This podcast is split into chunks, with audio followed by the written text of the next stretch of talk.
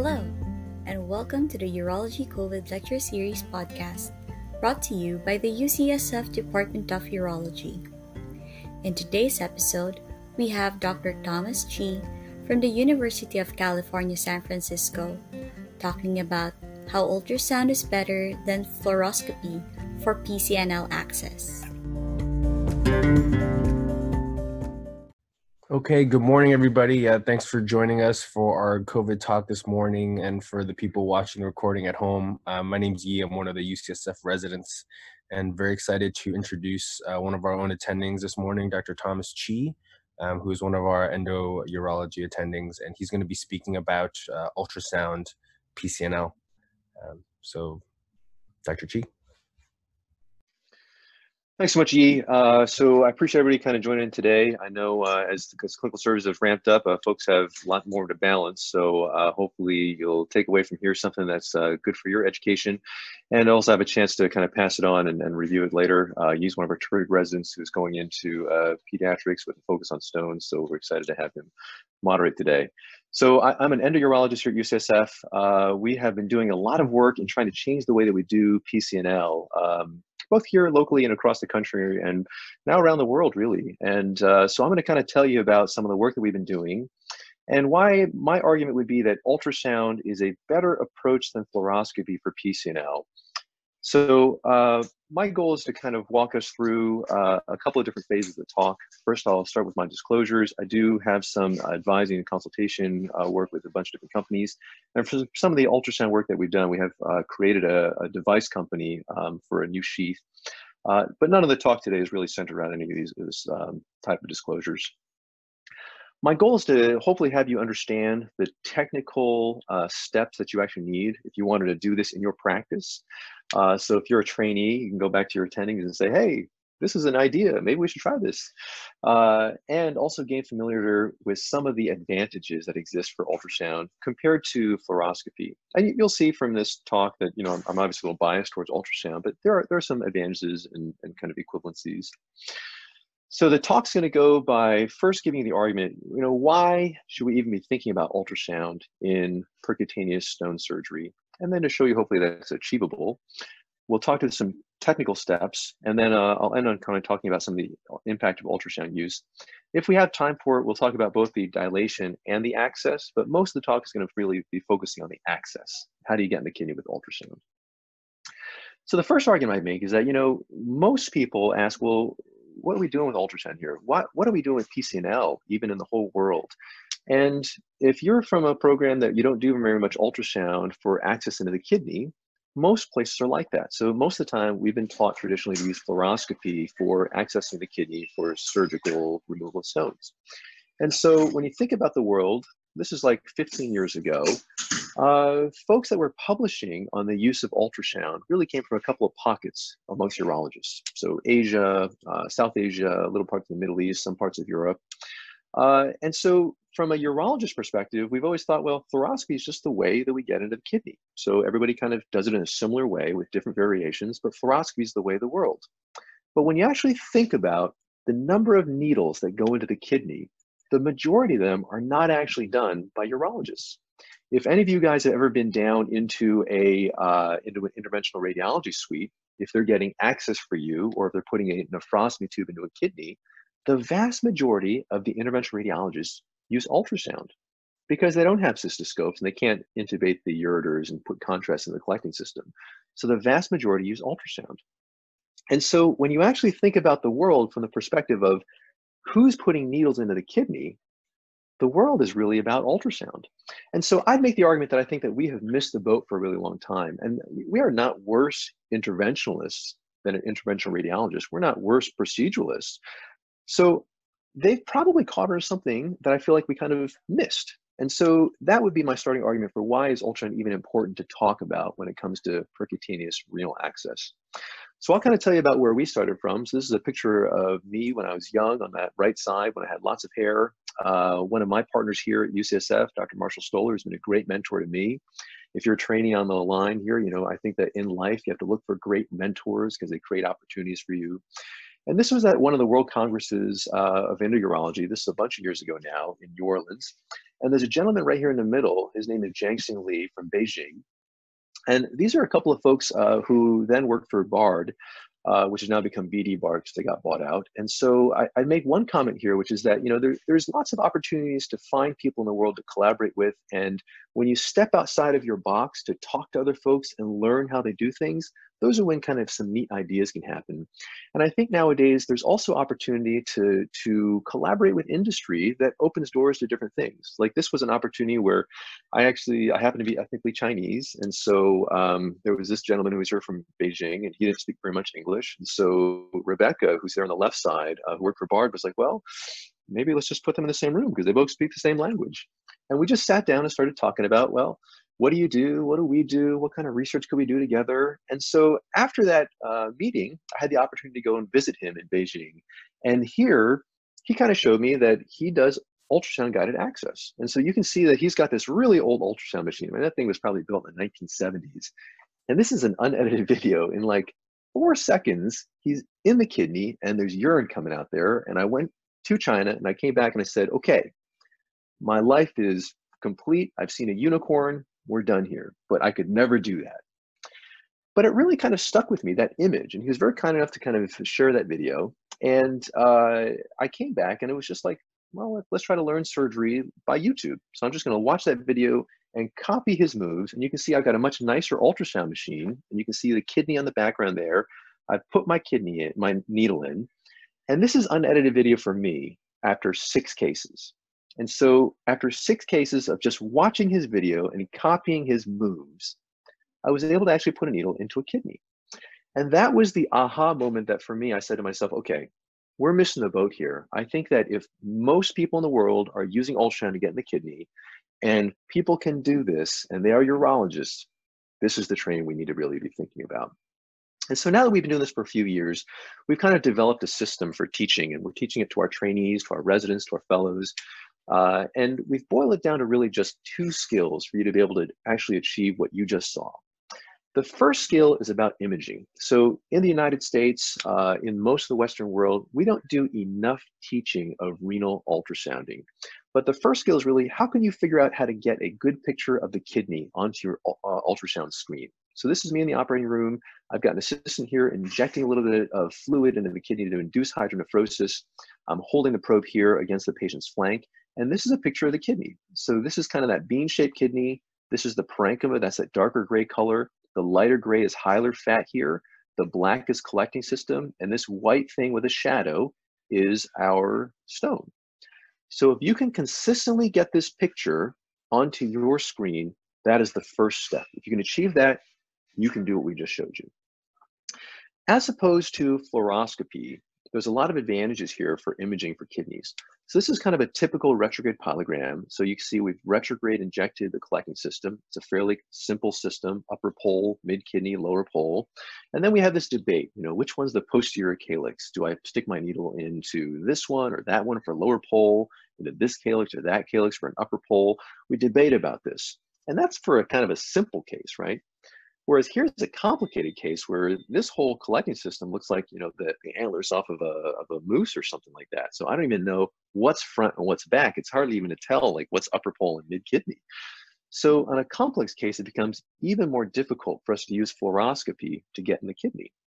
So we've got all sorts of ways to try to figure that out. So, you know, the way that we teach it, you line the kidney up, you put your needle right on top, and then uh, you stick your needle in, and then we rotate the C-arm towards us so we can judge our depth. So that's kind of an idea of triangulation. And then if your needle comes away from the kidney, you know you're either too deep or too superficial, so you try again. And the challenge here is that to get into the right calyx, and I got to emphasize this point, the right calyx is the posterior calyx from the prone position. So the posterior calyx the right place to get a beautiful case done with perfect access is really hard to figure out with fluoroscopy because we spend all this time making a two-dimensional x-ray image into a three-dimensional object in our heads. And that's a lot of mental gymnastics as opposed to ultrasound. So this is the picture I was showing you before. This is that kidney. So here's the kidney. Here's the meat. Here's the hilar fat, and here's the collecting system. Here's the stone. If this patient is prone, lying flat, if the calyx is towards the top of the kidney, so this is a calyx here, this is a calyx here, there's a calyx back here, whatever's at the top is posterior by definition. So ultrasound really is what you see is what you get. So if you can get that image on there, everything towards the top is posterior, that's what you stick your needle into. So there's no more mental gymnastics about figuring out how deep you are anymore. How do we do it? So this is our typical San Franciscan patient. They've been dieting and exercising for a long time. So we've laid them prone in this position.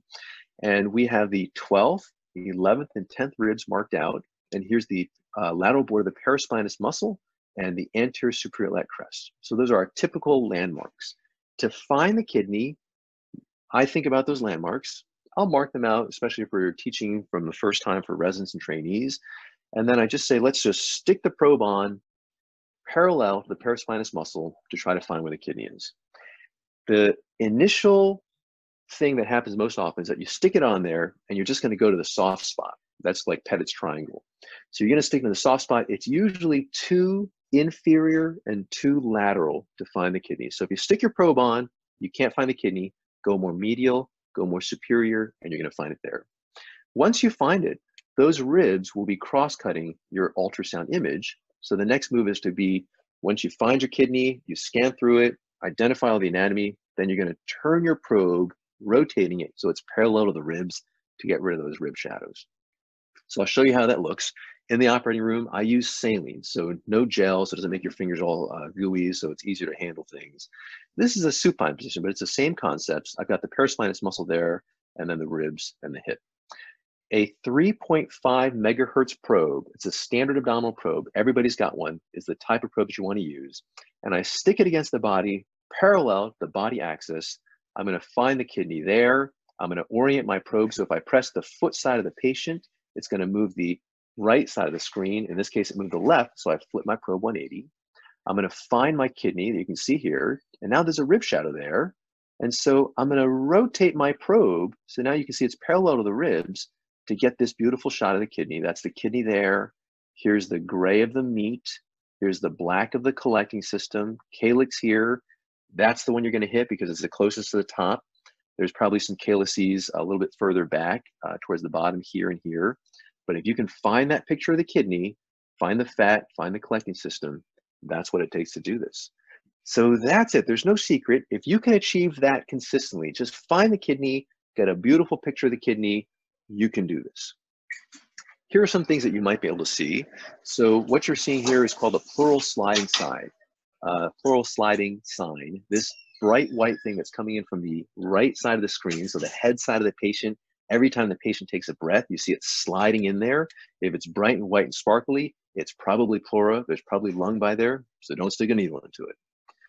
This is a picture of bowel. So um, what you're going to see here is there's sparkly moving stuff down here on the right side of the screen.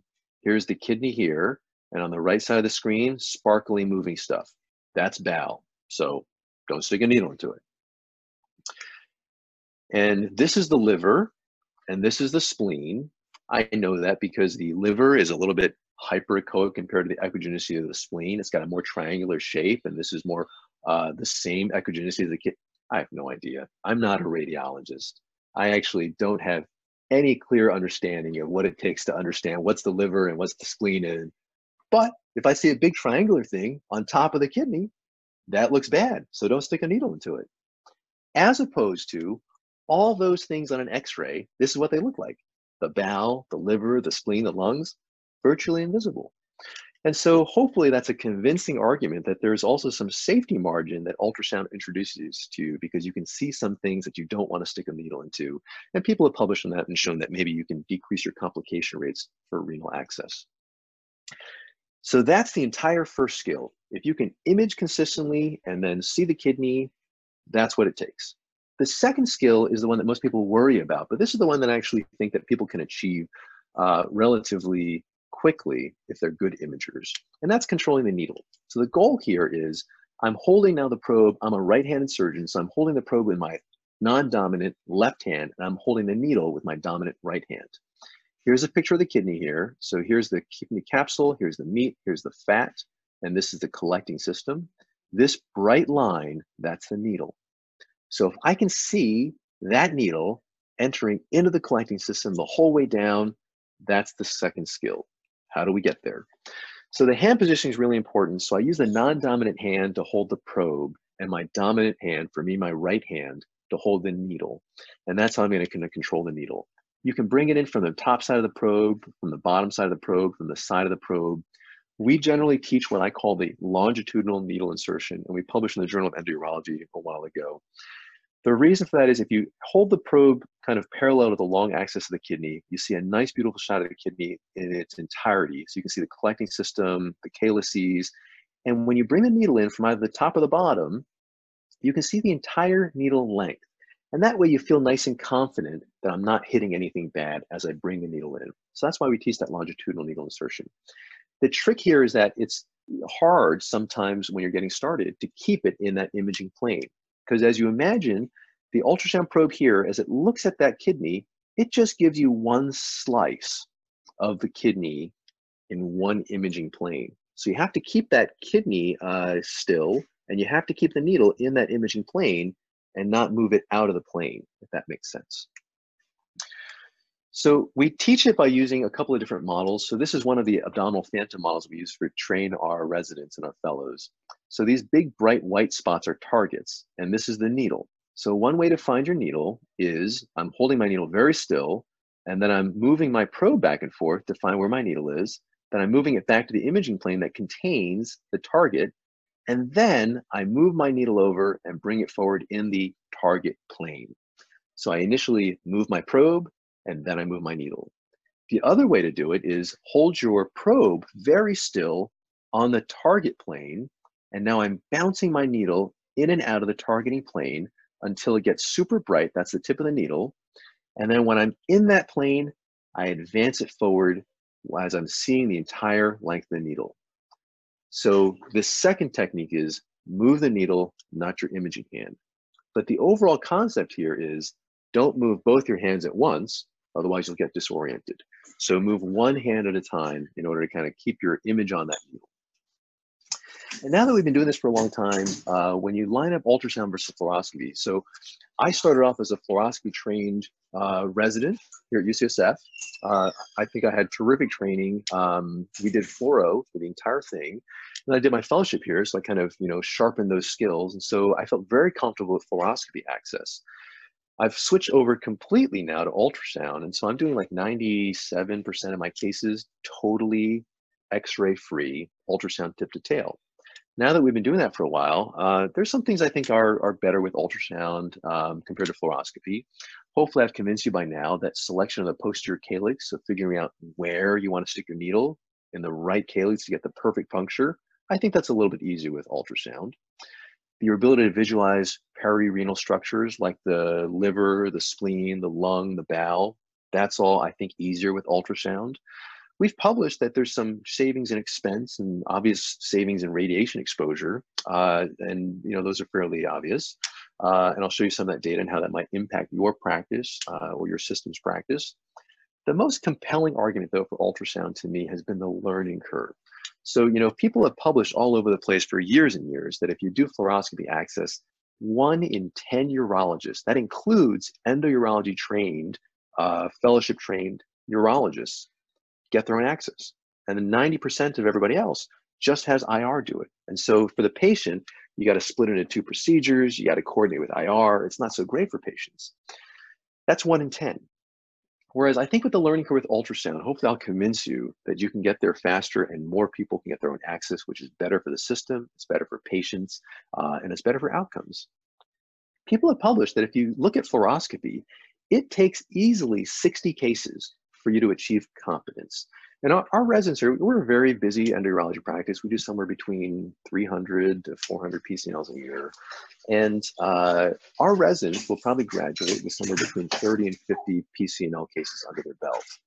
People have published that it takes a good 60 to have competence on renal access.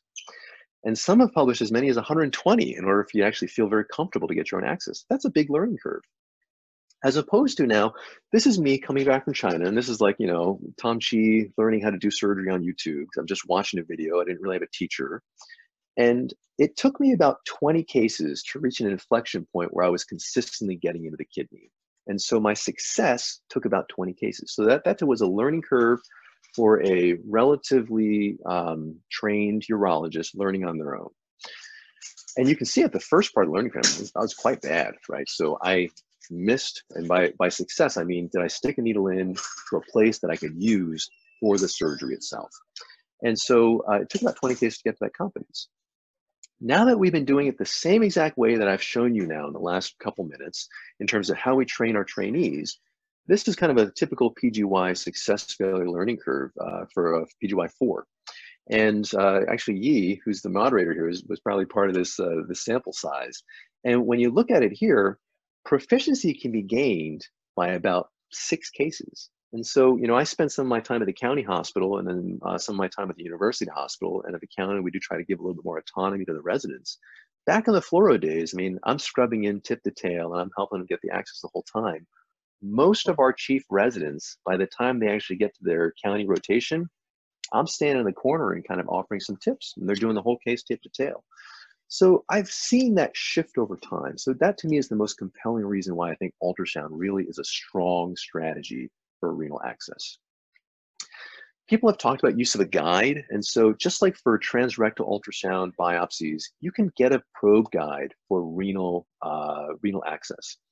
These are the type of uh, probe guides that are out there. There are many different styles. There's one that's matched to pretty much every manufacturer of a probe, and people use them now for renal biopsies. And so if you think about the two learning curve skills that I just went over, imaging, needle control, if you use a needle guide, you can kind of take out that second skill and just focus on imaging. So it's a nice way to kind of get yourself started, introduce a little bit of confidence if you want to then move to freehand later. So there is some advantage to doing that. So hopefully I've convinced you by now that renal access is achievable by anybody on the Zoom call, anybody in this conference, really anybody in the world. And that there are these two skills that if you can learn and master, you can get to that point where you can get renal access yourself for your cases for your patients. So um, looking at the time, I think we got some time, so I'll talk about the rest of the procedure now. Because you know, okay, you've got beautiful access, you're in the kidney. Now, what do I do? it's very reasonable once you have your needle in under ultrasound to switch over to fluoro. You will have saved yourself a lot of headache of coordinating getting somebody else to get your access. So you've got perfect access. You'll save yourself a bunch of radiation exposure because you didn't use it during your access part. Uh, and it's very safe because all the concepts of dilation under uh, fluoroscopy would still pretty much hold true. You can do this under ultrasound guidance. As I mentioned before, that's about 97% of all my cases now. So I come in, I don't even wear lead. So usually like the resident like me is gonna look over and be like, is Tom you wearing lead? And if I'm not wearing lead, they don't put on lead. It's a great day and nobody has to kind of sweat underneath their thick lead all day. And this is what it looked like with Dr. Li. So I went there and I was like, okay, well, show me the rest of the procedure. And so he's using a shorter needle than we have here, a shorter wire than we have available in the United States it kind of, you know, it's just long enough to go over your shoulder. And he's got a dilator that he's putting on, and he's pushing the dilator down, and he's advancing it just into the collecting system, and it's perfect every time. Hopefully by now you're thinking to yourself, where's the fluoro machine? Where's the ultrasound machine? How the heck is he doing that? He's feeling the vibration of the wire as it goes down. It's kind of like playing the erhu. It's like playing a, like a cello, you know he feels the vibration of the wire, and as soon as the, the, the wire vibrates a little bit, he knows he's getting just to the tip of the wire where it's bending in the collecting system, and then he stops. This is a true master. He does, he's done uh, somewhere around 22,000 PCNLs. And there's lots of people like, oh yeah, I've done 5,000, I've done 10,000. This guy's truly done 22,000. I've been to his operating room where he's done, um, I think the most he ever did was like 27 cases in a day. I mean, he, he has a system and he's a machine we can't teach this safely. I mean, for us, he is the blind samurai. He is the blind samurai who is a master and everybody knows him. For us, it would look like blind squirrels. I mean, that, that's just not something we can teach. So the rest of the time that we've kind of been developing this ultrasound system, we've kind of spent ways to, we've tried to invest ways and figure out, well, how can we use ultrasound, adapt our fluoroscopy instruments to do the whole thing under ultrasound guidance, under imaging guidance, so that it's safe for our, our patients and safe for surgeons who aren't doing 20,000 plus cases in their lifetimes. And so I'll walk you through that within the remainder of our time. So this is what things look like under ultrasound. So now I've got my probe here, I've got my wire here, and I'm holding on to the wire. The wire looks very bright under ultrasound signal because it's a wire that's wrapped in uh, metal usually, and it bounces off the ultrasound um, uh, waves, and so it's very easy to see. The dilator, on the other hand, is usually made of polyurethane or some type of plasticky material, and it is invisible to ultrasound because the ultrasound waves don't bounce off it, it just passes right through. So when you put an ultrasound probe on and you advance the dilator like we're typically used to, the dilator will obscure the wire in the part that it's covering up. And so the place where the wire is apparent to your eye, that's the tip of the dilator. So it's a bit of a reverse from what we're used to because most of these dilators were designed for fluoroscopy. So we're used to looking for the tip as it advances under fluoro. But here, you're looking for the wire to disappear to tell you where the dilator is. So it's a bit of a reverse in the way that you use your imaging, but you can do this fairly consistently. We use a balloon, so this is a Bard X-Force balloon. That's my typical, only because it goes to 30 atmospheres of pressure, and uh, you you want to try to be able to get through the fascia, and you know, we do a lot of redo cases, so that difference between 20 atmospheres and 30 atmospheres makes a bit of a difference for us. Um, but any balloon will do. It'll show you a similar image. The tip of the balloon, uh, you can see usually as a bright spot as you advance it. And then once you inflate it, I just use saline. Once you inflate it with saline, then it becomes very obvious. But you really want to make sure that your tip is in the right location before you blow it up, because once you blow up the balloon, you're kind of committed to what you have already. I'll show you what that looks like. So here, I've got my ultrasound on. You can see my wire coming in from the right side of the screen, and it's a really bright signal. I use this one-handed technique to back the needle off.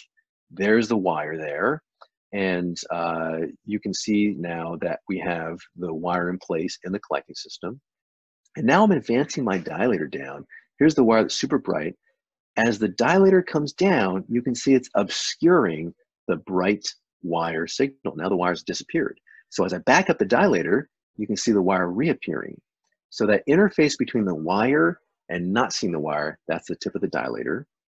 And now my balloon's coming down, and what you're gonna see is this kind of bright thing sliding over. And you know, to be honest, it's a little bit harder to see. That's the tip of the balloon right there, that little bright white dot. And once you've got the tip of that balloon right inside the collecting system, then you know you're perfectly positioned. And you know, I'll be totally honest here, this takes a little bit of practice to be able to get to. So probably access six cases, probably to get the dilation. Like Yi right now is doing dilation. He's doing a great job uh, that's probably more like 20 cases to be able to feel like, okay, I could maybe do this on my own. So it is a steeper learning curve to do this part. And once you put the balloon up, you can see the balloon blown up. So that's kind of what the dilation looks like. And then the rest of the case kind of goes the same in terms of your lithotripsy and removal of stones. A couple of tips and tricks that we've come to over the years that have helped folks so uh, if you're not familiar with using ultrasound on a consistent basis, there's lots of buttons on the ultrasound consoles that change lots of advanced things that radiologists and technicians are familiar with that I don't really even understand. I generally just touch a couple of things. One is depth. So most have a knob or a, or a lever that adjusts depth. I just want to make the kidney big enough that it fills up the screen, but not so big that it's cut off. The second is gain, and that's really how bright is your picture on the screen. So you got these gain levers here and also a knob that usually controls the overall brightness. You can control the depth of each level. You'll see here as I slide that over at the bottom, that gets dark and then bright. And you just want to be bright enough to see the whole kidney. That rotation of the probe is really critical. So this is a prone patient. I'm rotating the probe now to get rid of the rib shadow so I can see there's a rib shadow there. And now that I'm parallel to the ribs, I can see the beautiful kidney all without any rib shadowing in place. That's really critical. For calyx positioning, I'd bring the calyx I want to stick a needle into to one side of the screen or the other. So in this case, if I wanted to put a needle in on the head side of the probe, that's the left side of the screen, I'm going to bring my target calyx here close to the left side of the screen to shorten the distance that my needle's got to travel. And if it's a lower pole, I'm going to go from the bottom side. I'm going to slide that probe forward to bring the kidney and my calyx of interest over to the right side of the screen. So that way, if I stick my needle in, I'll shorten that distance from behind the probe.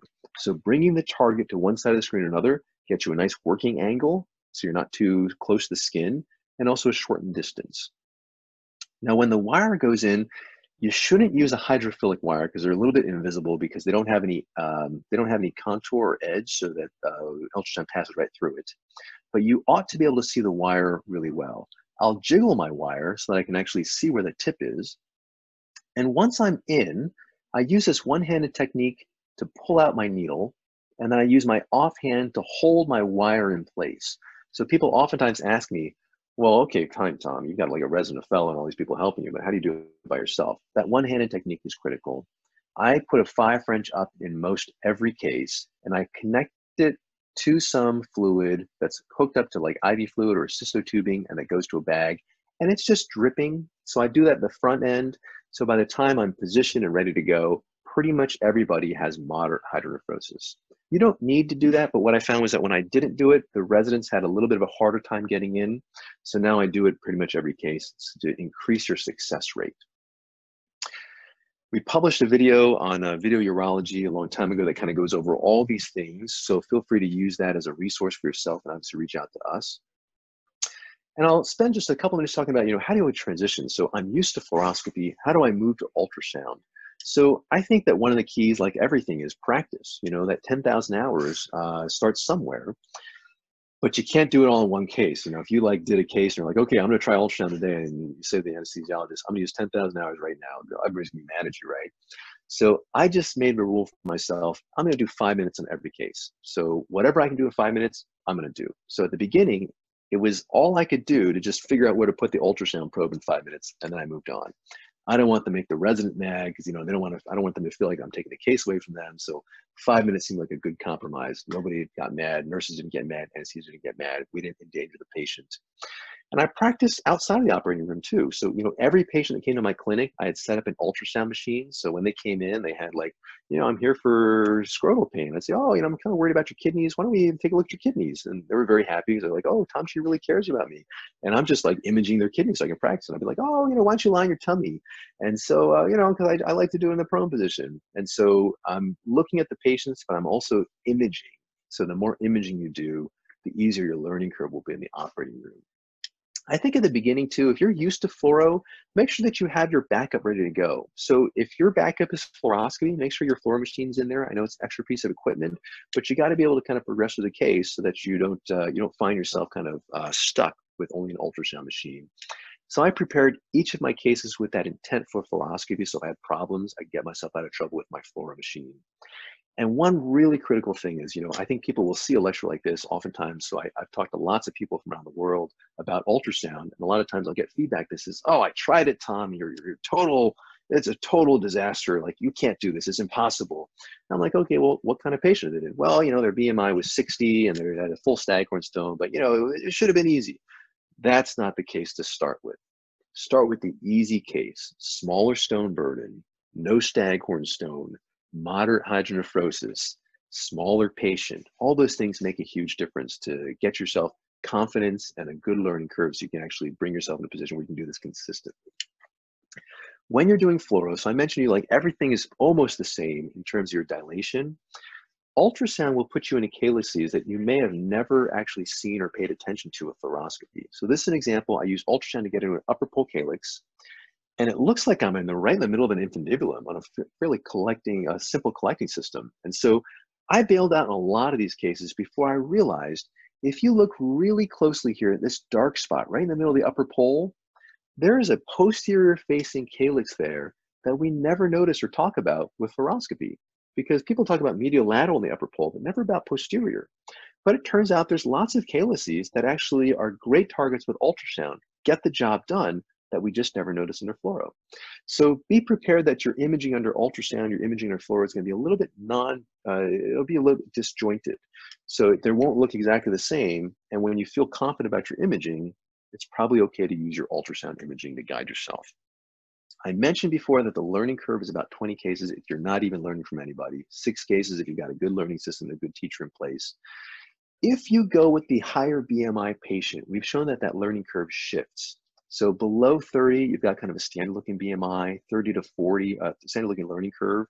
BMI 30 to 40, maybe it's a little bit harder, But you can see for the patients that have a BMI above 40, it takes you easily 100 cases to really kind of know what you're doing there.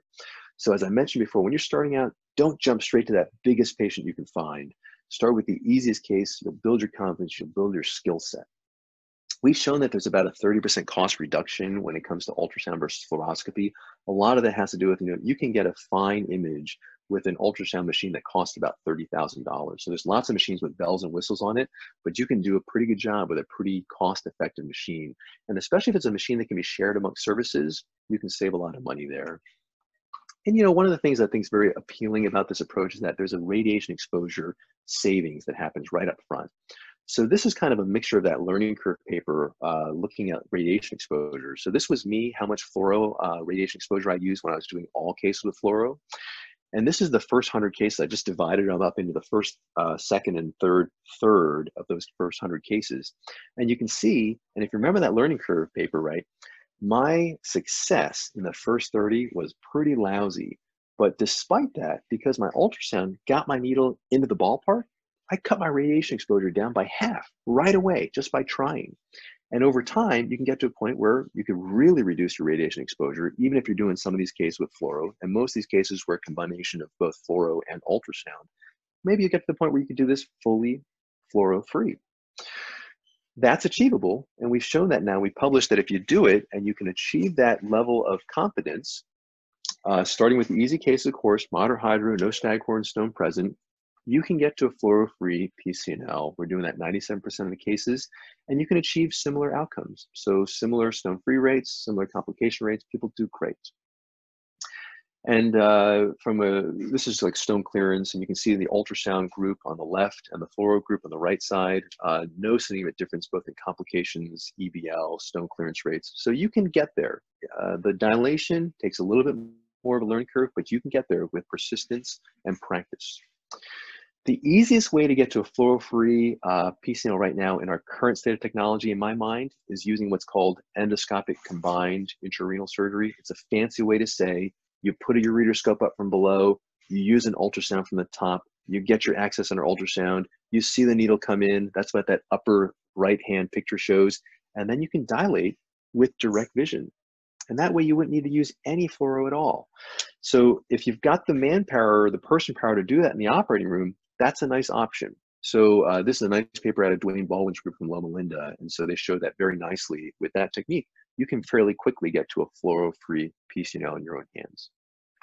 So hopefully I've convinced you in the time that we've had together that ultrasound, one, it's gaining acceptance worldwide. As I mentioned, you know, 15 years ago, there were only a few people publishing on this. So before we kind of came to the field, it was maybe six to 10 papers on this particular subject.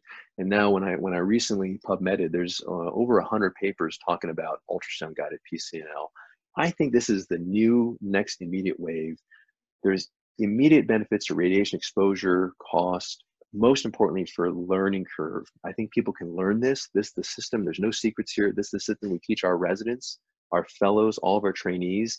I think it's kind of changed the face of PCNL and it's continuing to do so all across the United States and the world. If you want to get there, you know, think about how to use the shorter learning curve to your advantage. So find the easier cases to start with and transition slowly and make sure you have a backup in place. This has been a long time work in progress. We've had some terrific people who've kind of come through both the residency program, the fellowship program that have helped to kind of establish the teaching system we have. We've been fortunate to get funding to support the kind of research that we're doing from the NIDDK, as well as the AUA and the Endourology Societies. We're very grateful for that type of support. The last slide I'm going to leave up here is that, you know, we, we had actually pitched and gotten accepted a new course that we were calling interventional ultrasonography. You know, how do you use ultrasound to stick a needle into the kidney and do it for all sorts of things?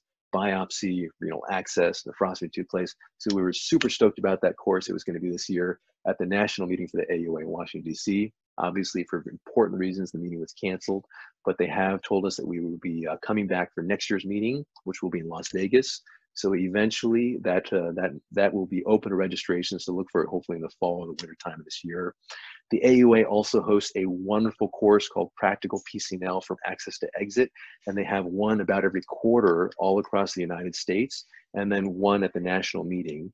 And that's the uh, the course number for the national meeting. That's uh, that one's directed by Rob Sweet out of University of Washington. It's a wonderful course. They talk about access from all different aspects, but also include ultrasound. And I've also left my email down there and my Twitter handle. So any questions at all, you could always feel free to reach out to me. I'd be happy to help.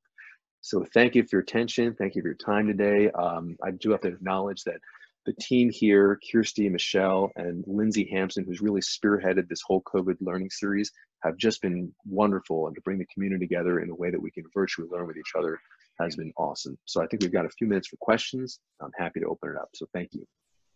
Great. Thank you, Tom, for a great talk. I was like watching my fourth year endourology experience in an hour replayed. Um, we do have a couple of questions from the audience and certainly welcome anyone else to submit questions through the Q&A.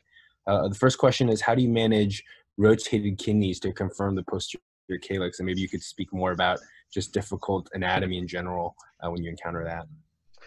Yeah, so uh, you know, Jianxin Li has this terrific talk where he's got these slides of like, here are some of the hard cases I've done, and you've got people who are like twisted up like pretzels, like you think that oh, the spine couldn't even grow that way, and he's like, oh, no, ultrasound, no problem.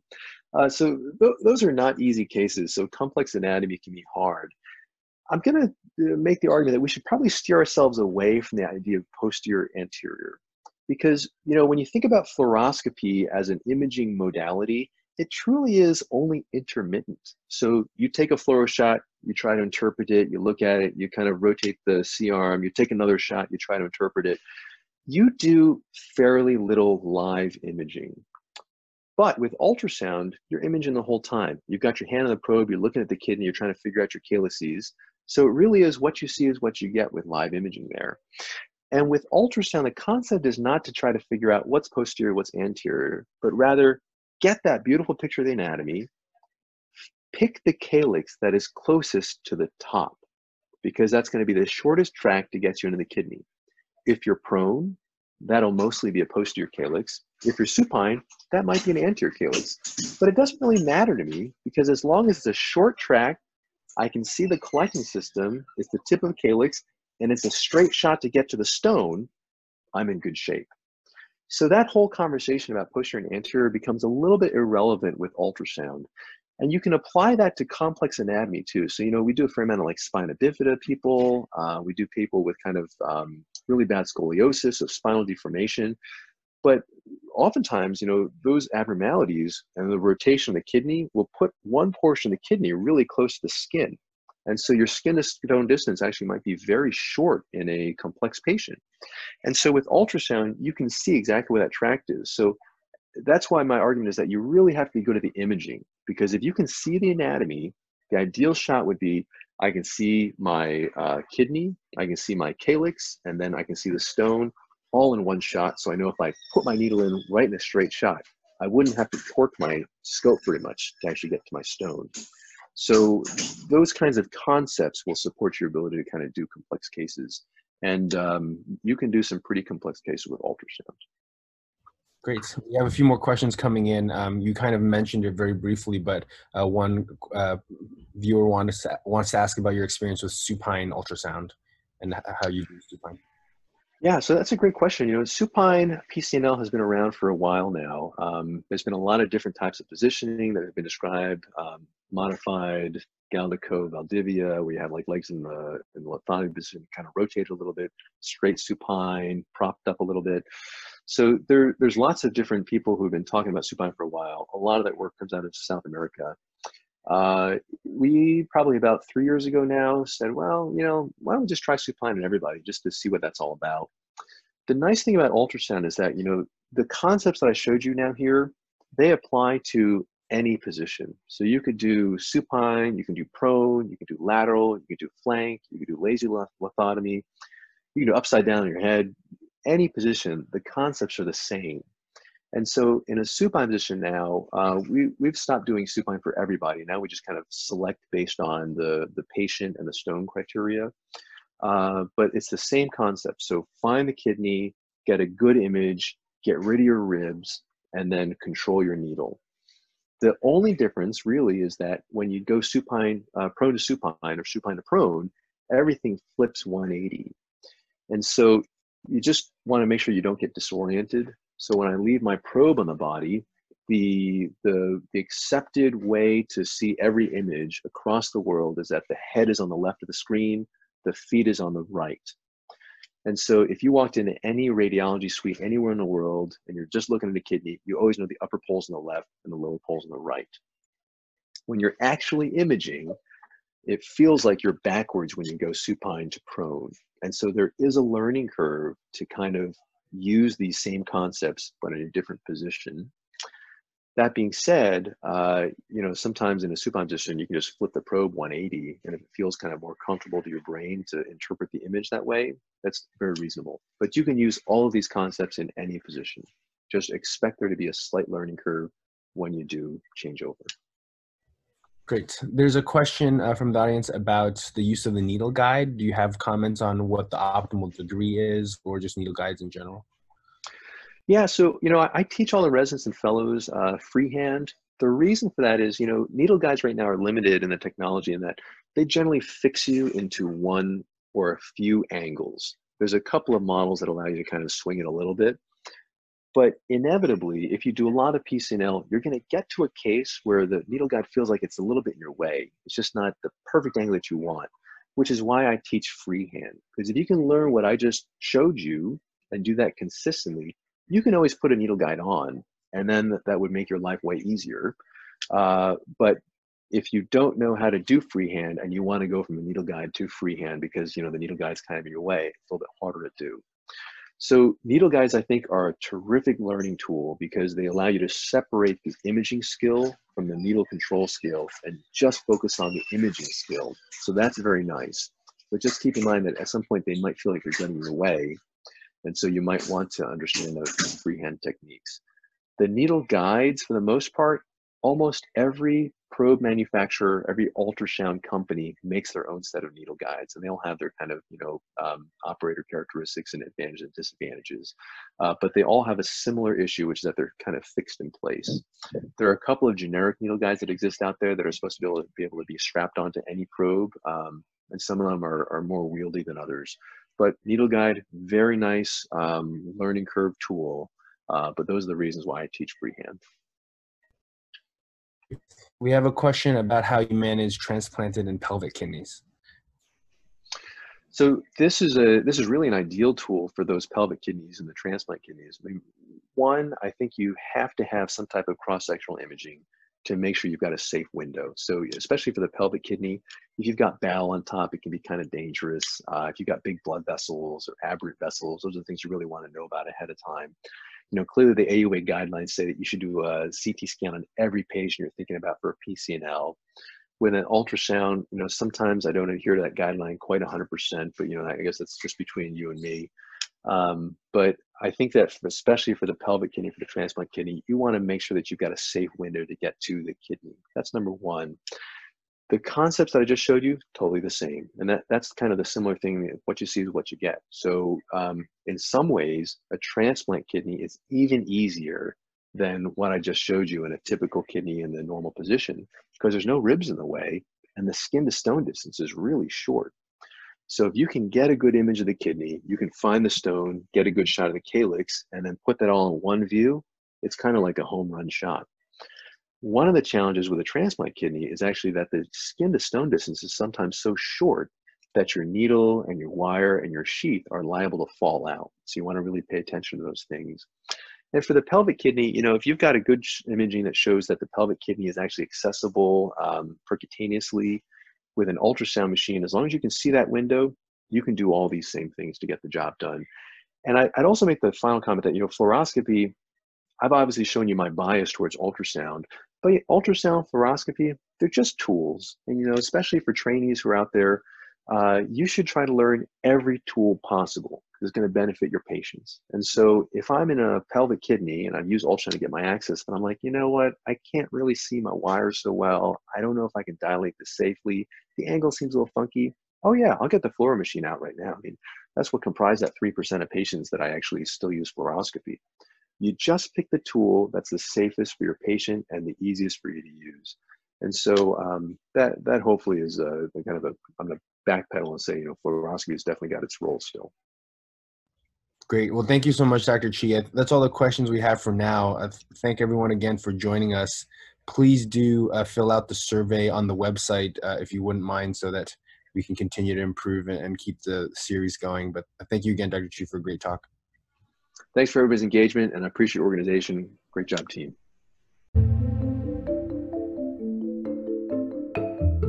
Thank you for listening. We'll talk to you soon. Learn more by visiting our website, urologycovid.ucsf.edu.